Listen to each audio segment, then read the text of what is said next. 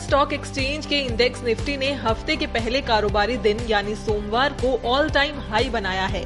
कारोबार के दौरान निफ्टी ने पहली बार बीस का लेवल पार कर लिया।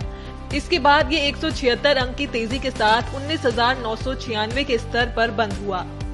बता दें कि इससे पहले 20 जुलाई को निफ्टी ने उन्नीस का हाई बनाया था। शेयर मार्केट में इस तेज़ी का कारण जी ट्वेंटी समिट में लिए महत्वपूर्ण फैसलों को भी बताया जा रहा है, जिसमें भारत, अमेरिका यूरोपियन यूनियन और खाड़ी देशों के बीच रेल और समुद्री कॉरिडोर को लेकर हुई डील भी शामिल है।